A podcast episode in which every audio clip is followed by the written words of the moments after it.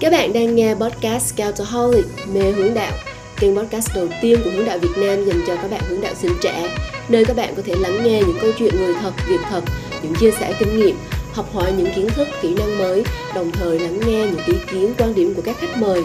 Podcast sẽ được phát sóng 2 tuần một lần vào tối thứ bảy. Các bạn nhớ đón xem và subscribe nha.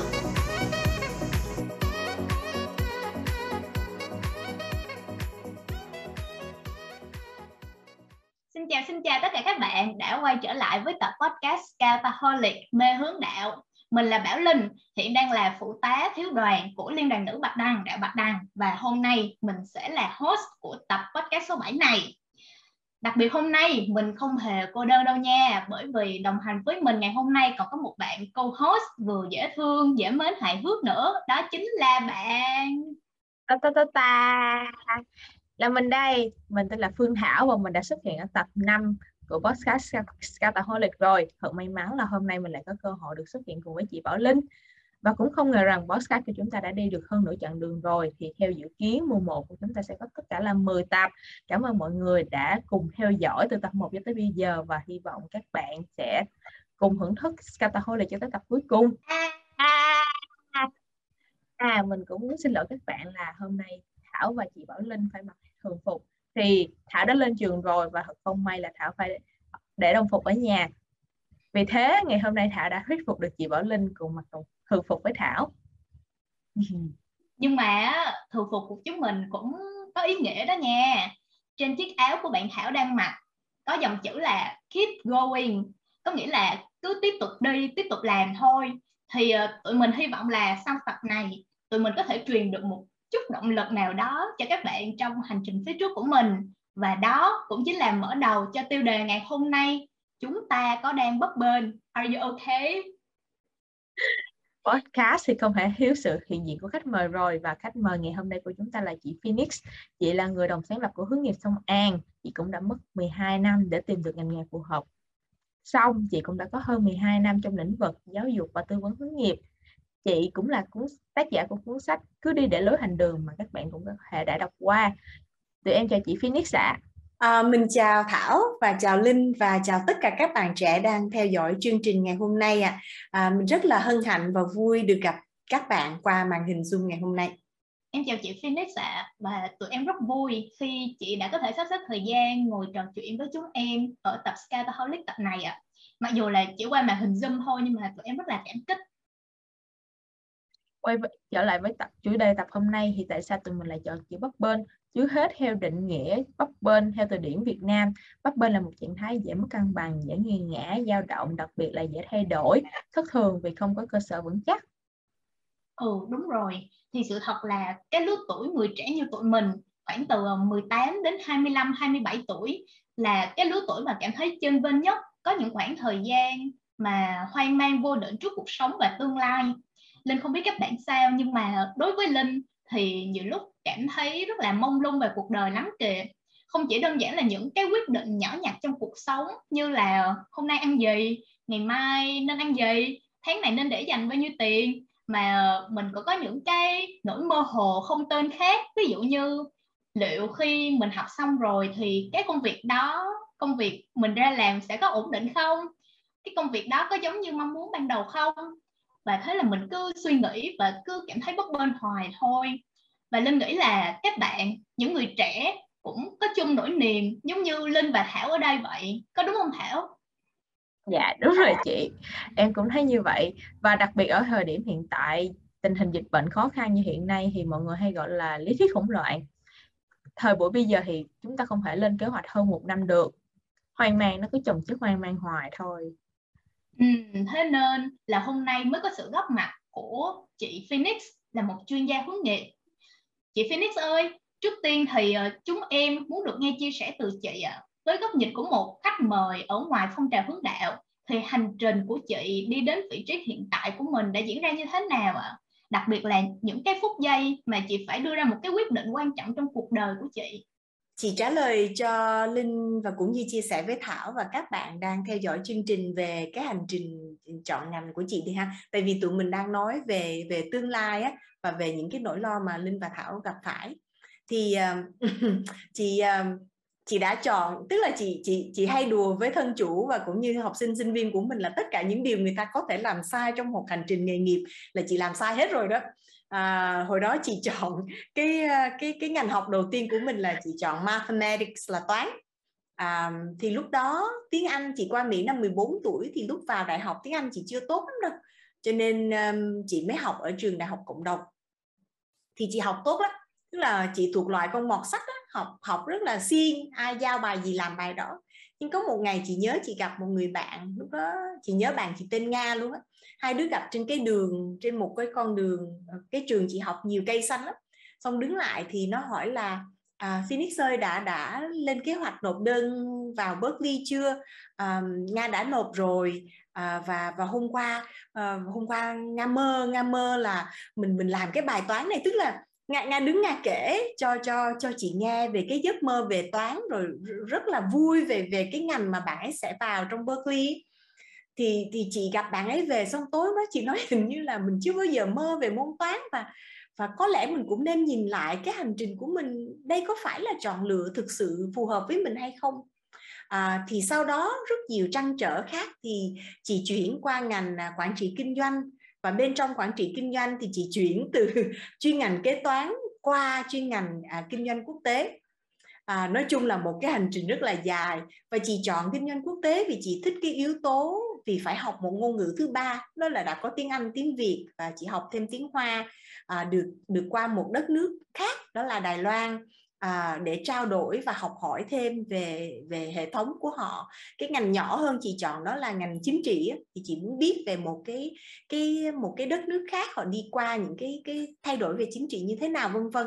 À, thì thì sau đó ra ngoài rồi chị lại đi làm rồi trải nghiệm. Cái ngành thạc sĩ đầu tiên chị chọn là quản trị giáo dục. Rồi khi đi làm thì mới nhận ra rằng là à mình không hợp để đứng lớp mà mình cũng không hợp để làm vị trí hiệu trưởng hiệu phó nữa. À, và và trong cái lúc đó thì thực sự ở tuổi 29 chị mới lúc đó mới thực sự là nghiêm túc nhìn lại và nói ồ mình nhìn ra rồi à, cái vị trí mà mình mình phù hợp nhất và con đường mà mình muốn chọn nó thực sự là ở bên tiếng việt mình là xã hội nhân văn và bên counseling bên tham vấn. À, vì vì trong suốt tất cả những trải nghiệm chị luôn thấy những cái đặc điểm nổi trội lên nổi trội lên và chị thấy à thì ra là tham vấn và ngay tham vấn cái ngành mà chị chọn là tham vấn về chọn lựa nghề nghiệp. Thì thì như chị nói chị hay đùa với cô chị là em đã làm tất cả những điều sai cho nên bây giờ em chọn ngành này để những người khác không sai như em nữa. Um, nhưng mà nó là một cái hành trình rất là thú vị linh và thảo. À, và và đúng cái lúc mà chị thực sự nhận ra rằng là cái câu nói nó nó nó hơi nó hơi lý tưởng một chút nhưng mà thực ra là mình được sinh ra để làm công việc này ấy, là cái lúc mà chị chị bước chân vào cái học kỳ của cái thạc sĩ thứ hai ấy. và và cái cảm giác lúc đó nó là cảm giác rất là um, nó sướng lắm cả nhà ơi nó rất là thoải mái. Nha và chị mất 12 năm trên cái hành trình đó ừ. nhưng nó chưa nó chưa bao giờ là mục tiêu của chị nha. Chị nghĩ trong suốt hành trình nó chưa bao giờ là mục tiêu để mình đạt được cái lúc mà mình hạnh phúc trong nghề nghiệp. Cái nó nó nó nó khác lắm. Nó không nó không phải là mục tiêu là mình phải đạt được cho bằng được. Nhưng mà chị may mắn chị gặp được thôi. Dạ. Yêu quản vì chị lên chị lên nói trước đi. Ờ, vậy thì theo ủa, vậy ý chị như vậy là giống như là chị cứ đi và chị chị thử và tự nhiên đột nhiên là một ngày chị chợt nhận ra là cái việc cái quyết định của chị chị đang làm hiện tại là mình thấy nó đúng. Và ừ. và chị chợt nhận ra là ồ cái này là thuộc cho mình rồi. Đúng đúng. Và và suốt cái hành trình cho đến bây giờ ở tuổi 45 nha chị vẫn luôn có những cái nhận ra mới. Ví dụ như bây giờ chị vẫn đang làm hướng nghiệp và chị đang làm ở trong một doanh nghiệp xã hội nhưng mà thực sự cái ước mơ mới của chị á là là chị vẫn có những cái ước mơ mới. Chị chưa có thực hành hiện đâu nha chị vẫn đang thử rồi này nọ. Nhưng mà ờ, chị vẫn đang làm những cái chị thích nho nhỏ bên cạnh. Nhưng mà chị vẫn luôn có những cái ước mơ mới mà à cái ngày mà mình à, cái cái trách nhiệm đến hướng nghiệp của mình xong rồi thì thì mình muốn làm gì? Ví dụ như chị thích viết kịch bản phim chị thích viết chuyện về tình yêu và nghề nghiệp à, chị thích thành một tác giả.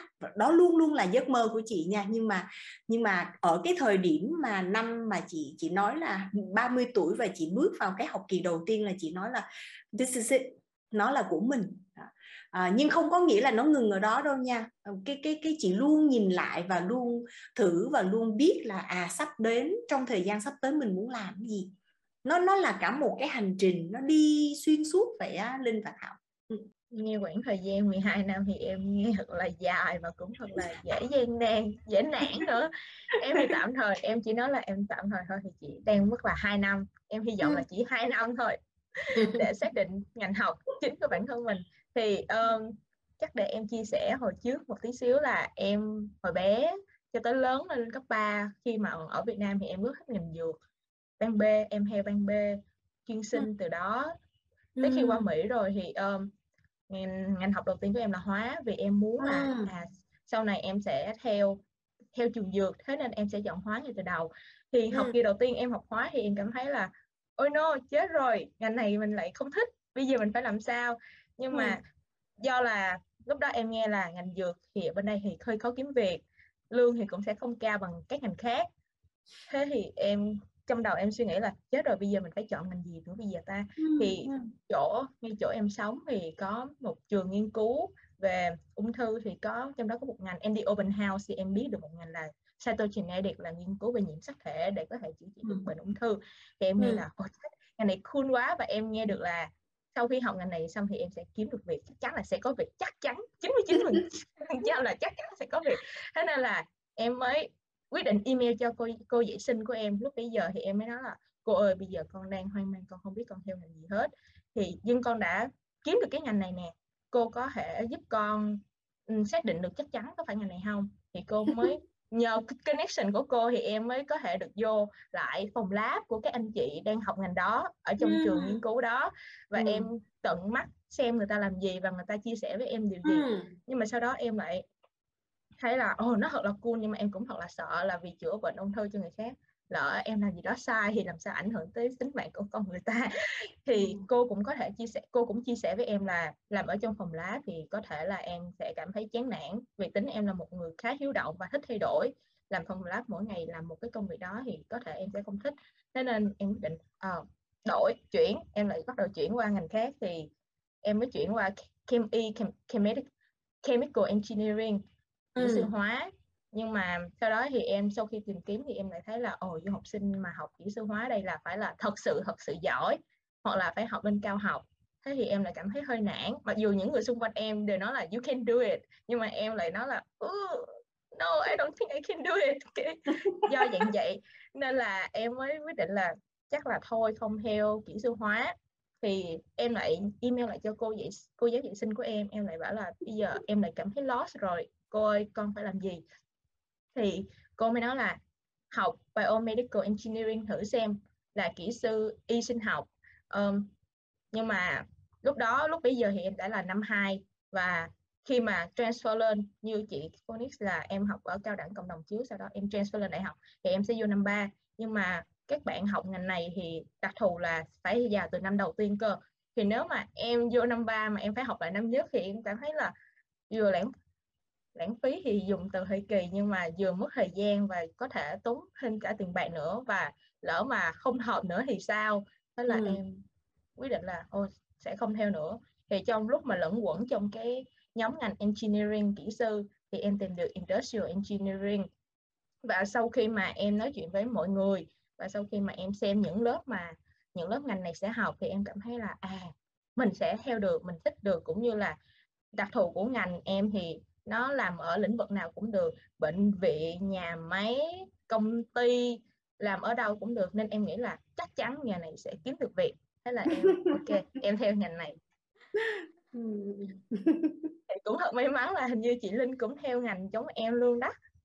Đúng rồi á rất là em không biết cái này là do ngẫu nhiên hay là cố ý hay sao nhưng mà em với Thảo là chung chuyên ngành luôn nhưng mà ừ. em lớn hơn Thảo 2 tuổi cho nên ừ. hiện tại em cũng mới tốt nghiệp tháng năm vừa rồi thôi ừ. và dạ thì uh, em khác Thảo một chỗ là em không có gặp khó khăn trong việc uh, chọn ngành của mình giống như ngành uh, IE Industrial Engineering này nó đến với em một cách uh, tự nhiên và em thấy nó uh, em thấy hay em thấy hợp là em cứ theo thôi em không không, ừ. không có băn khoăn một cái gì vướng bận gì khác luôn.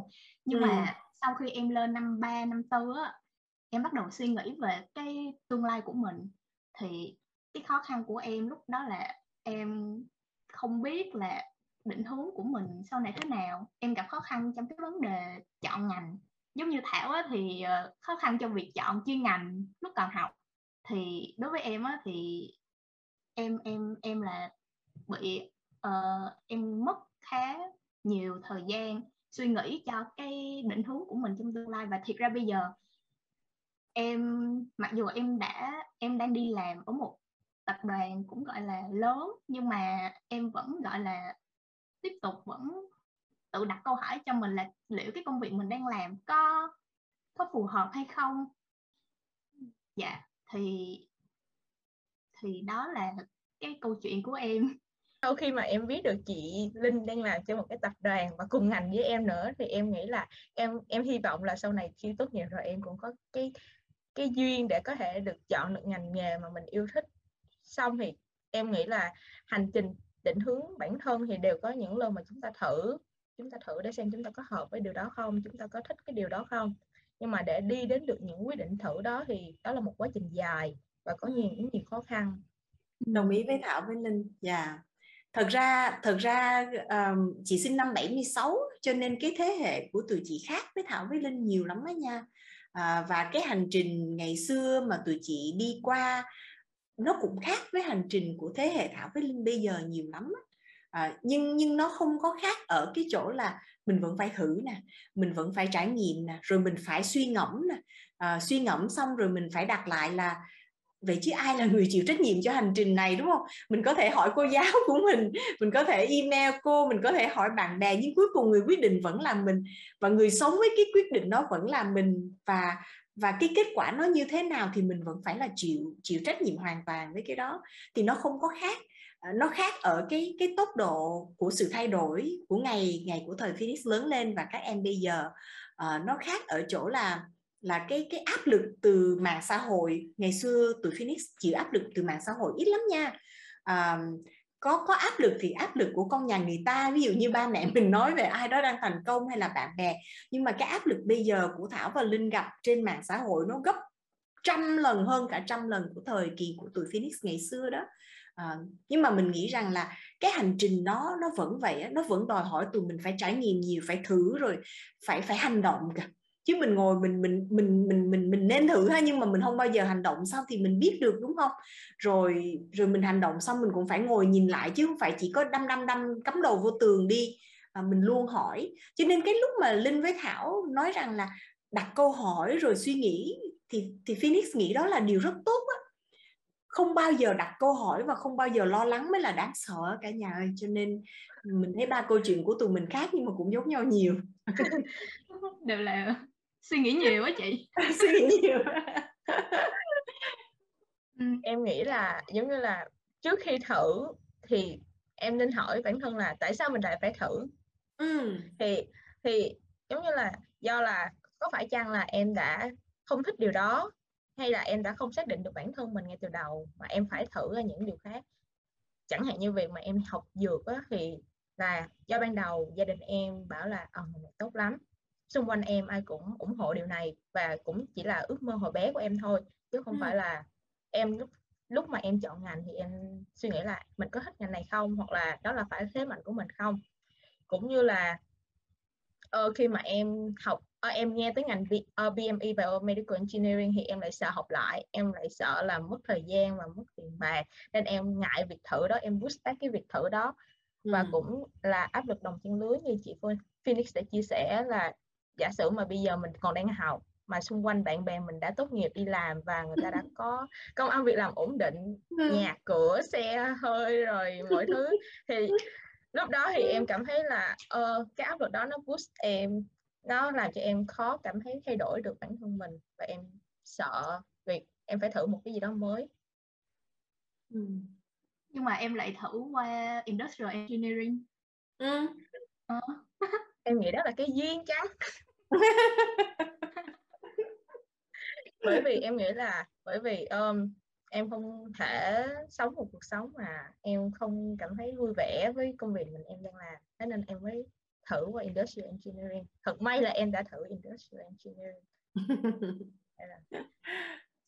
Trái ngược với câu chuyện của thảo á, là thảo gọi là hơi e dè mỗi lần mà nghĩ đến những cái những cái vấn đề lớn kiểu mình có nên thử có có nên thay đổi cái mới này không á thì em em thì là hoàn toàn ngược lại nha giống như ừ.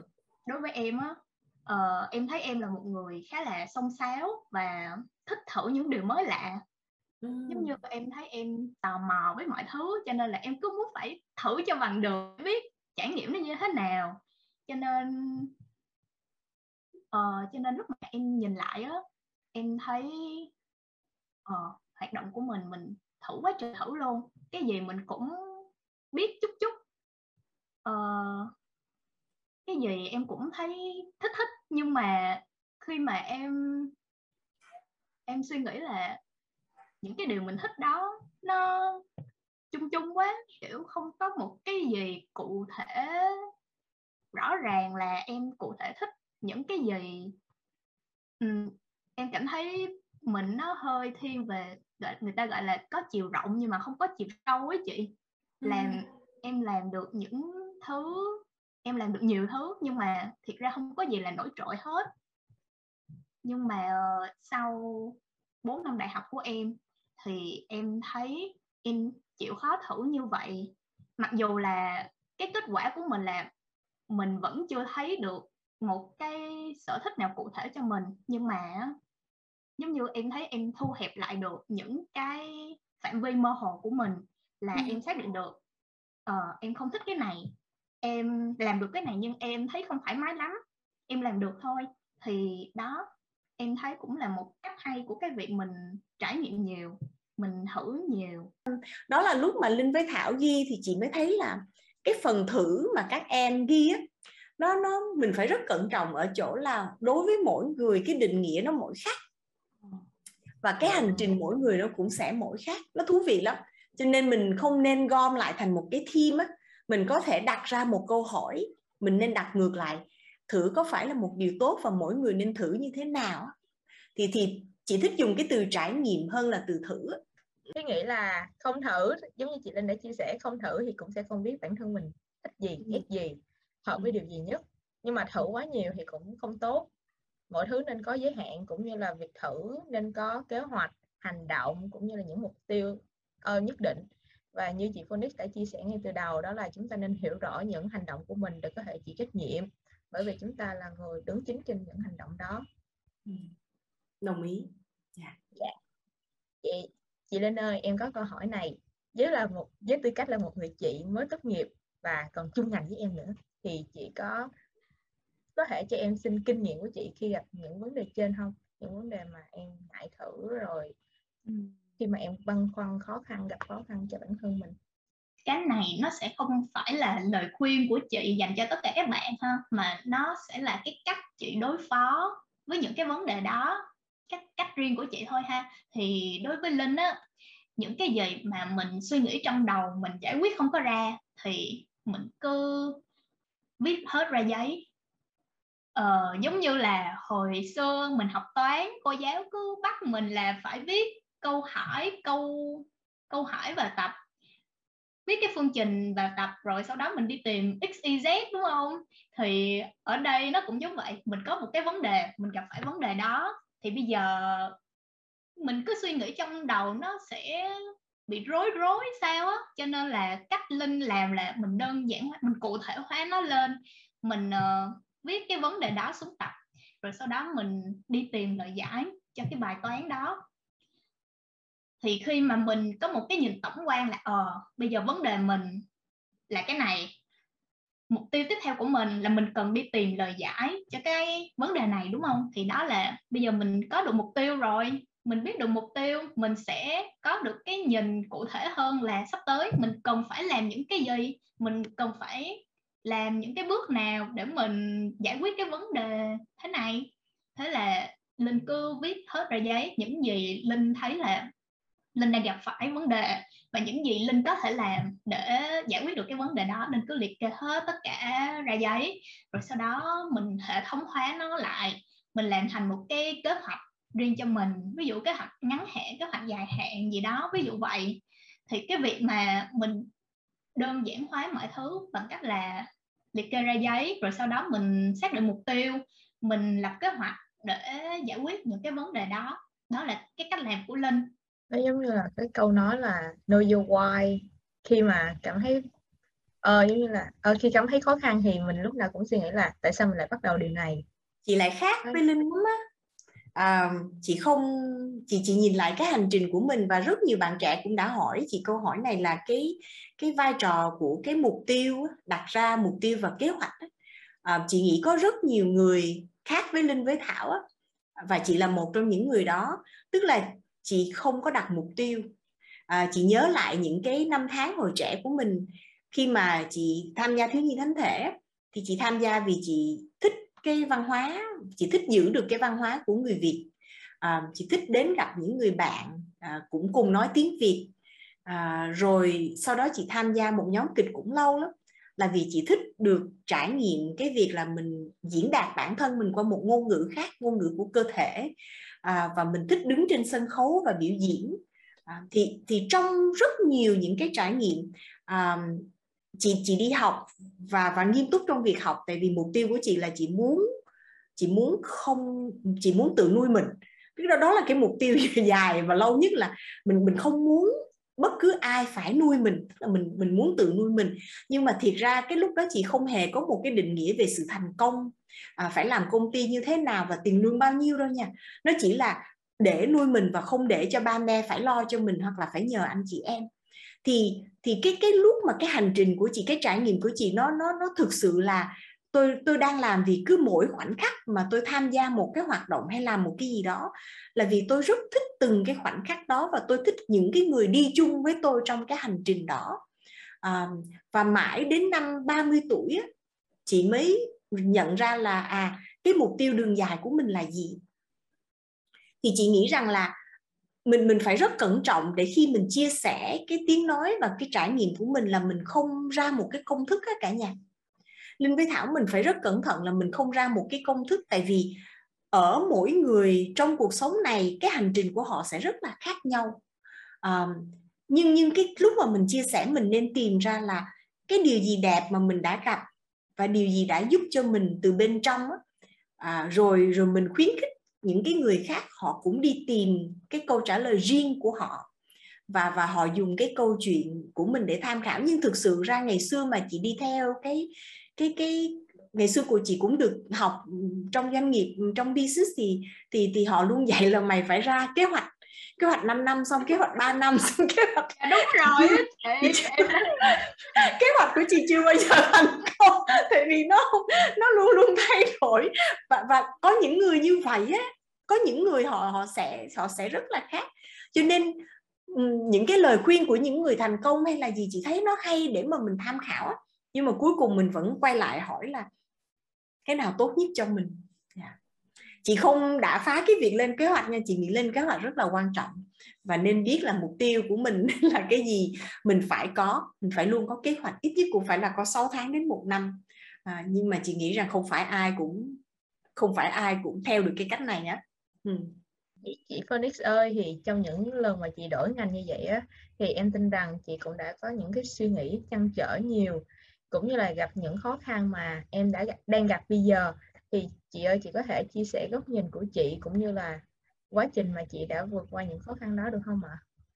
Lúc lúc mà chị nghe Thảo kể thì thực sự ra là chị chị nhớ đến những bạn trẻ đã gặp chị trong vai trò thân chủ hơn tức là họ cũng đến tại vì chị làm trong ngành này cũng 12 năm hơn rồi thì cái câu chuyện của họ thảo họ hỏi y như là thảo thảo email cô giáo thảo này đó, nó giống lắm.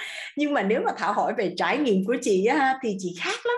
Tức là có lẽ là tại vì nó xa lắm rồi bây giờ 45 đúng không? Thời đó là cũng hai mươi mấy năm rồi đúng không? Có thể là chị không nhớ được cái nỗi buồn lúc đó. Chị có nhớ rất rõ ở mỗi quyết định mình chọn á, là chị cũng phải nhức đầu nhức óc lâu lắm nha. Cũng phải ngồi cũng y như linh nói ngồi phân tích rồi viết xuống tất cả những điều mình không phải là chị không lên kế hoạch đâu vẫn có vẫn ra mục tiêu mình mình ngồi mình suy nghĩ rất kỹ. Nhưng mà chị nghĩ rằng là như quay lại á cái thời của tụi chị cái cái peer pressure cái áp lực từ người xung quanh nó ít hơn nha. À, tụi chị không có mạng xã hội à, tụi chị tụi, tụi chị ít lắm với lại những cái cộng đồng mà chị sinh hoạt và tham gia và bạn bè và ngay cả gia đình chị là con út nữa. Nên cái trách nhiệm và gánh nặng của cái việc là quyết định của mình ảnh hưởng đến ai nó ít lắm. Và và và gia đình chị đặc biệt là người anh kế chị luôn nói là em muốn làm gì thì cứ làm đi em thích gì thì cứ làm lấy. À, rất là sướng. Rồi ờ, bạn bè xung quanh rồi rồi đặc biệt là chị tham gia cái nhóm kịch nữa. Nhóm kịch thì tụi em biết rồi nó nó không có ràng buộc và luật lệ gì hết. Bạn hãy sống theo những gì bạn muốn làm. Thì thì những cái thay đổi của chị thực sự nó kẹt nhất đó vẫn luôn là tài chính đó cả nhà. À, hay em biết nó luôn là cái quay về là khi mà tôi ra những cái quyết định này thì cái trách nhiệm về tài chính của tôi là như thế nào? Và khi tôi quyết định tôi mượn cái à, cái cái quỹ à, học bổng tôi mượn cái quỹ dành cho sinh viên cái student loan đó, của chính phủ. Thì tôi phải hiểu rằng là trong bao nhiêu năm tôi sẽ trả và và trả như thế nào đó. Thì nó vẫn quay về và đến năm 2014 chị mới trả hết tất cả những cái nợ thời sinh viên của mình thì đó là cái trách nhiệm lớn nhất của chị vẫn là tài chính nhưng mà quay về về và và chị hiểu tại sao thảo nói là rồi bao nhiêu năm rồi tiền nợ rồi tiền như thế này, rồi trách nhiệm. Chị chị nghĩ rằng tất cả những cái đó nó hay á thảo, để mà mình quay lại xem là quyết định này có đáng không. Nhưng mà với chị á, chị nghĩ cái thời của chị và và với cách chị đi qua cái hành trình của mình, cái mà giúp chị nhất là chị luôn đặt lại câu hỏi, tôi có sẵn sàng chịu trách nhiệm với quyết định này không? Nếu tôi mượn số tiền này để tôi học cái bằng thạc sĩ thứ hai, vì đó là trường tư nha, mắc lắm thì tôi sẽ trả nợ như thế nào? Và tôi sẽ tự chủ về tài chính ra sao? Và tôi sẽ uh, tôi tôi sẽ tôi sẽ chịu trách nhiệm cho hành động của mình như thế nào? Cái mà chị vẫn luôn làm được đó là khi tôi ra quyết định này tôi biết rằng những cái gánh nặng đi kèm là cái gì và từng bước tôi sẽ giải quyết gánh nặng đó ra sao. Mà khi đã ra quyết định rồi thì không bao giờ hối hận. Ừ. thì chị nghĩ là khi chị vượt qua nó luôn đối với chị Thảo và Linh nó là tôi sẽ chịu trách nhiệm cho quyết định này như thế nào? Tại vì trước đó là mình đã làm nghiên cứu rồi mà mình đã tìm ra là mình biết mình thích cái ngành này và mình đổi thì mình sẽ phải mượn bao nhiêu tiền để mình học và bao nhiêu năm mới trả lại. Trời ơi nó nặng nề lắm á cả nhà. Nhưng mà đã ra quyết định rồi thì cho đến bây giờ cái quyết định của chị vẫn luôn là chị sẽ chịu những cái à, khó khăn tức là chị sẽ nghèo hơn những người bạn đồng lứa những cái quyết định chị hồi xưa đến bây giờ vẫn là chị sẽ luôn nghèo hơn những người bạn đồng lứa nhưng chị sẵn làm chị sẵn lòng cho cái cái trách nhiệm đó nha ừ. thì trong lúc mà chị em mình chia sẻ lúc trước thì chị có nhắc tới hình ảnh con sắn ốc á thì chị ừ. ở đây chị có thể giới, giải thích lại cho em được không ạ? Ừ chị chị mới chị có kể với thảo với linh trong cái email á, là chị nghĩ cái hành trình của chị nó là hành trình xoắn ốc đi về phía trước mình dịch ra tiếng anh là spiraling forward á. thì nó giống như giống như cái hình ảnh mà nó không phải là hình tròn mà nó là cái hình xoắn ốc như vậy nè. Thì ví dụ nha ở tuổi 18 thì mình hiểu mình tới đây và mình ra quyết định học ngành như vậy. Xong rồi đến cái tuổi 22 mình nhìn lại mình lại hiểu lại mình rồi mình lại ra cái quyết định kế tiếp rồi khi mình đi làm, mình lại quay về hiểu mình, rồi mình ra một cái quyết định kế tiếp. Thì ở từng giai đoạn mình vẫn phải quay lại cái phần là tôi hiểu tôi. Có thể tôi hiểu tôi ở cấp 1 rồi sau đó tôi hiểu tôi ở cấp 2 xong rồi tôi hiểu tôi ở cấp 3 rồi có nhiều khi mình nói, trời ơi, hiểu hoài, sao học hoài bài học này học không xong? rồi mình lại hiểu cái, vụ mà tại sao học tới thạc sĩ thứ hai mà vẫn chưa có ổn là bắt đầu người xung quanh hỏi học gì mà học hoài vậy? Sao mà học hoài vậy? Là bắt đầu nó đi về cái phía trước. Nhưng mà nhưng mà nó là cái hình xoắn ốc tại vì nó có sự chuyển động về phía trước. À, vì vì mình luôn hành động với một cái mục tiêu ở ở cái lúc mình hành động. Và mình sẵn lòng chịu trách nhiệm cho cái tương lai của cái cái cái hành động của mình đó thì nó là một cái xoắn ốc nhưng nó không là một cái đường thẳng đơn giản đâu nha. Nó không là một đường thẳng đi lên chọc chọc chọc chọc chọc đẹp như là à, x cộng một bằng bằng y. Nó không có như vậy. Nó nó không là một cái phương trình. Nó mà nó nó xoắn ốc nó cũng không có xoắn đều đâu nha. Nó nó xoắn tùy tùy thích lắm á. Thì nó tùy vào cái um, cái cuộc sống của mình. Ví dụ ví dụ mình tụi mình đều đang đi qua covid đúng không? Hướng đạo sinh không được sinh hoạt với nhau ở bên ngoài, đúng không? Và mình không mình không biết là khi nào cái covid này nó mới qua, đúng không? Thì đây là một cái xoắn ốc mà nó hoàn, mình không đoán được, đúng không? Thì đó, có rất nhiều điều trong cuộc sống mình đâu có đoán được đâu. Và khi nó đến thì tụi mình phản hồi và tụi mình sống và tụi mình vượt qua nó thôi. Những lúc mà em cảm thấy khó khăn thì ngoài khóc.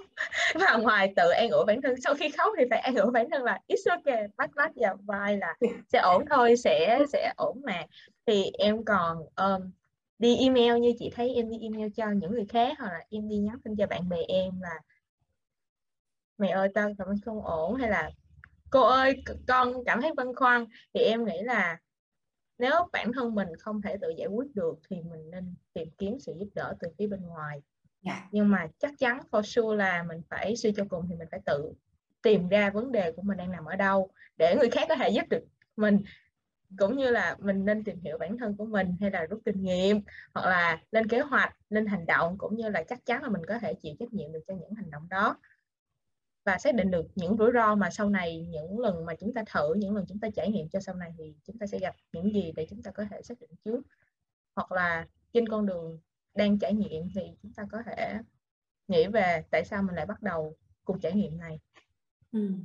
hay vậy rồi um, dạ chị nói gì chị tính nói là mình đâu có đi một mình được đâu mình vẫn luôn phải cần sự hỗ trợ từ bên ngoài có điều là mình chọn hỏi ai và mình chọn nghe cái gì rồi cuối cùng mình vẫn phải là người ra quyết định thôi á chứ mình đâu có đi một mình được ừ. ừ đúng rồi. Dạ. mà em thấy suy cho cùng á những cái khó khăn mà mình gặp phải mình uh, trăn trở như vậy á mặc dù là mình đi tìm sự giúp đỡ từ mọi người xung quanh nhưng xét lại thì cũng do chính bản thân mình là mình phải tự nhìn nhận lại mọi thứ. Mình uh, giống như là cái cảm giác bấp bênh hay là mơ hồ em nghĩ một phần cũng do chính bản thân mình là nhiều khi do cái cách suy nghĩ của mình nó hơi phức tạp quá lên hoặc là nhiều khi thấy uh, mình tự ti với bản thân cho nên mình không có dám đối mặt với những cái đó. Uhm, cho nên em thấy nhiều lúc là mình có thể là đơn giản hóa mọi thứ lại hoặc là mình đừng có quá nghiêm khắc với bản thân mình mà hãy đi những cái bước step by step thôi những bước nhỏ và cứ đi cứ cứ cứ thử như vậy rồi uh, chuyện gì nó cũng sẽ uh, xong thôi chị thích cái cái chữ mà linh nói là không quá nghiêm khắc với bản thân á. Um, thì dạ. ra mình mình nên đối xử mình như là mình đối xử với người bạn thân nhất của mình á. Mình mình đâu có già biểu mình đâu có chửi nó thầm tệ đúng không? Nó có chuyện thì mình cũng nói chuyện với nó nhẹ nhàng. Thì mình nên nói với mình y như mình nói với đứa bạn thân mình vậy đó. Cũng, cũng đừng đừng quá nghiêm khắc đừng quá nghiêm khắc không đúng lúc. Đừng có nuông chiều nuông chiều cũng nguy hiểm nhưng mà cũng đừng quá nghiêm khắc. Ừ. dạ cái này là chính kinh nghiệm bản thân của em luôn á chị. Thì hồi xưa em bị cái là em đặt kỳ vọng hơi bị cao ở bản thân mình. Cái gì em cũng phải muốn cho hoàn hảo, cho bằng được hết á. Ví dụ như làm bài kiểm tra, lúc nào em cũng phải đặt mục tiêu là đạt điểm tuyệt đối 10 điểm cho bằng được luôn. Thì từ cái kỳ vọng cao như vậy, em bắt đầu em thấy đuối rồi. Em nản nản, em muốn buông xuôi. Và khi mà những lúc em bị quá tải như vậy, em chợt suy nghĩ lại là liệu cái sự hoàn hảo, cái sự kỳ vọng cao quá đó nó có quan trọng lắm không? Thì ví dụ như cả học kỳ đó, mình đạt được điểm trung bình 10 điểm đi, thì liệu cái con điểm 10 đó nó có quan trọng không? Khi mà nguyên cả một cái học kỳ mình đã đâm chỉ biết đâm đầu vào học mình không có thời gian vui chơi không có thời gian thoải mái. Lúc nào đầu óc nó cũng căng như dây đàn hết. Thì cái điều đánh đổi đó làm em suy nghĩ lại là liệu cái việc mình mình đánh đổi như vậy á nó có đáng không? Thì cuối cùng sau bao lần uh, vấp ngã và đứng dậy thì cuối cùng em đã chợt nhận ra là uh, nhiều khi cái giá trị ở cuộc sống này nó chỉ nằm ở cái việc là những cái khoảnh khắc hiện tại thôi. Nó nằm ở những cái trải nghiệm của bản thân mình hơn là những cái kết quả những cái thành tích cuối cùng mà mình đạt được. Và nó cũng mất thời gian lâu để mình dám nói với mình như vậy đúng không? Dạ, dạ. các bạn đang nghe đài ơi nếu các bạn cũng như thảo lướt LinkedIn hay là uh, Facebook sau khi mà thấy mọi người đang đăng về internship hay là đang đăng về những thành tựu mà họ đang làm mà các bạn đang đang working on it thì cứ từ từ tác uh, ờ, đi những bước nhỏ từ từ thôi rồi mình cũng sẽ thành công. Thảo tin chắc Thảo sẽ thành công và các bạn cũng sẽ thành công trên những con đường mà mình đã chọn. Nhưng mà phải chắc chắn là vẫn tin vào bản thân mình nha vậy nãy giờ chúng ta đã nghe những chia sẻ từ chị Phoenix. Ờ, vậy sau những cái lần mình thử mình bất ngã mình mắc lỗi như vậy thì chắc hẳn chúng ta ai cũng sẽ phải luôn luôn là cần tiếp thêm một cái nguồn năng lượng hoặc là một cái động lực cho bản thân để mà tiếp tục một cái cuộc hành trình dài.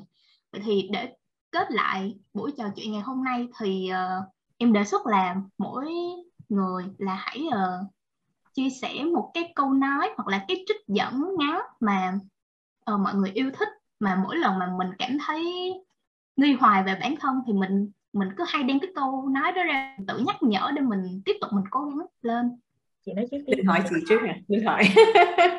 Chị nói trước à um, trước khi trước khi mà chị chị chị chị đặt tựa cho cuốn sách mình cứ đi để lối thành đường á thì cái câu nói mà chị luôn luôn tâm tâm niệm niệm đó là à, của một nhà sử học à, người pháp.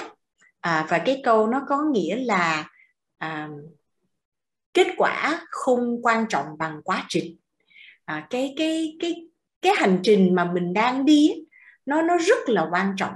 Và và nhiều khi mà mình cứ cứ đâm đầu để để đạt cho được cái mục tiêu đi đến cuối đường mà mình quên. Mình quên là trong cái hành trình này là những người đồng hành với mình nè và bản thân mình nữa những cái khoảnh khắc trong hành trình này nó rất là quan trọng. À, thì đó là cái lời mà chị hay nhắc mình nhiều lắm là kết quả nó không quan trọng bằng quá trình. Đó là câu của chị Linh.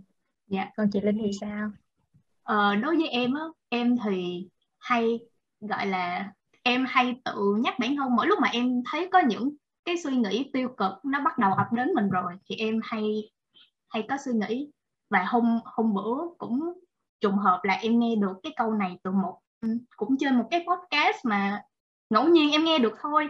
Ảnh có một cái câu nói là em nói tiếng anh nha nó là double negatives make a positive.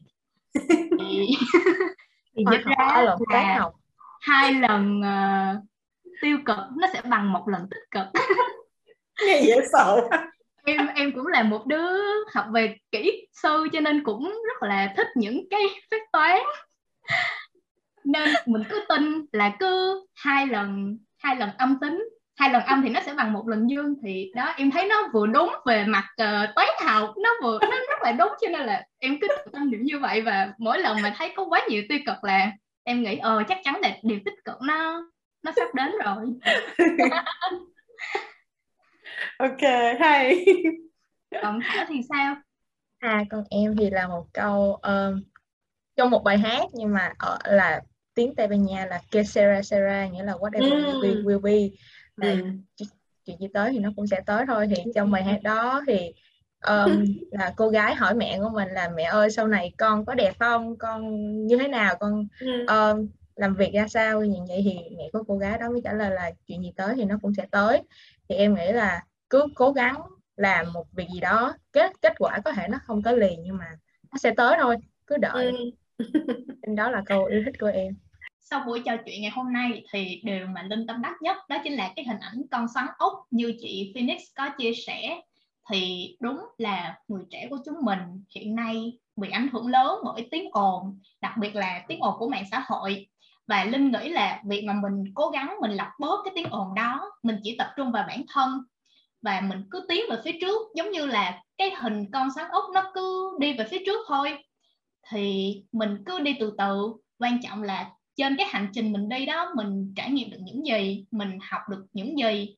Nếu có nhiều thứ nó không ổn quá nó ập đến thì uh, linh nghĩ là các bạn có thể nhớ đến cái câu quote yêu thích của linh là hai điều tiêu cực nó sẽ bằng một điều tích cực. Và đúng giống như chị Phoenix có chia sẻ là thiệt ra không có cái công thức nào cụ thể cho từng người cả.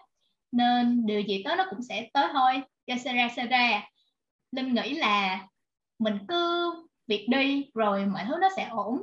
Linh tin là vậy. Và khi mà soạn cái nội dung tập podcast này thì thảo có tâm sự nhỏ với linh là bạn thấy hơi bất bênh. Thì uh, không biết là sau buổi chia sẻ ngày hôm nay em đã thấy ổn hơn chưa thảo? Dạ cảm ơn chị. Em đã cảm thấy ổn hơn rồi. Ổn hơn nhiều nữa là đằng khác cơ. Thì qua buổi trò chuyện ngày hôm nay thì em cũng đã hiểu ra được rằng bất bên thì nó cũng có nhiều định nghĩa nhiều cách hiểu tùy theo mỗi người. Nhưng hy vọng là những gì mà tụi mình chia sẻ vừa rồi đã phần nào giúp cho các bạn đỡ cảm thấy lạc lõng hơn hay là ít nhất đã tiếp thêm được năng lượng cho mọi người để tiếp tục trên con đường mọi người đang theo đuổi. Cảm ơn chị Phoenix đã dành thời gian chia sẻ cho tụi em. Tụi em rất là tâm đắc về những góc nhìn và quan điểm của chị. Thì ở đây thì cũng đã tới giờ điểm tới giờ kết thúc của cuộc trò chuyện của chúng ta rồi. Thì bài học mà em nhận ra được ngày hôm nay là um, chúng ta nên thử để chúng ta biết được mình hợp với điều gì mình hợp với ngành nghề gì và cũng như là cũng có thể hiểu rõ được thêm bản thân mình. Cũng như chúng ta nên có tìm hiểu được bản thân mình thích gì muốn gì đã hoặc là maybe là thích ghét gì đã để chúng ta có thể um, hạn chế giới hạn lại điều mơ hồ điều mà chúng ta đang thể bắt bên để sau này khi mà chúng ta gặp khó khăn thì lúc nào chúng ta có thể vui vẻ vui tươi trên con đường chúng ta đã chọn. Cảm ơn tất cả các bạn đã theo dõi tập 7 của lần này và đừng quên là podcast Scoutaholic sẽ được phát sóng vào 9 giờ tối thứ bảy các tuần. Mong các bạn hãy giữ gìn sức khỏe và luôn cố gắng suy nghĩ tích cực như điều luật số 8 của tụi mình là muốn đạo sinh gặp khó khăn vẫn vui tươi. Hẹn các bạn ở tập podcast tiếp theo nha. Chào tạm biệt. Bye bye mọi người.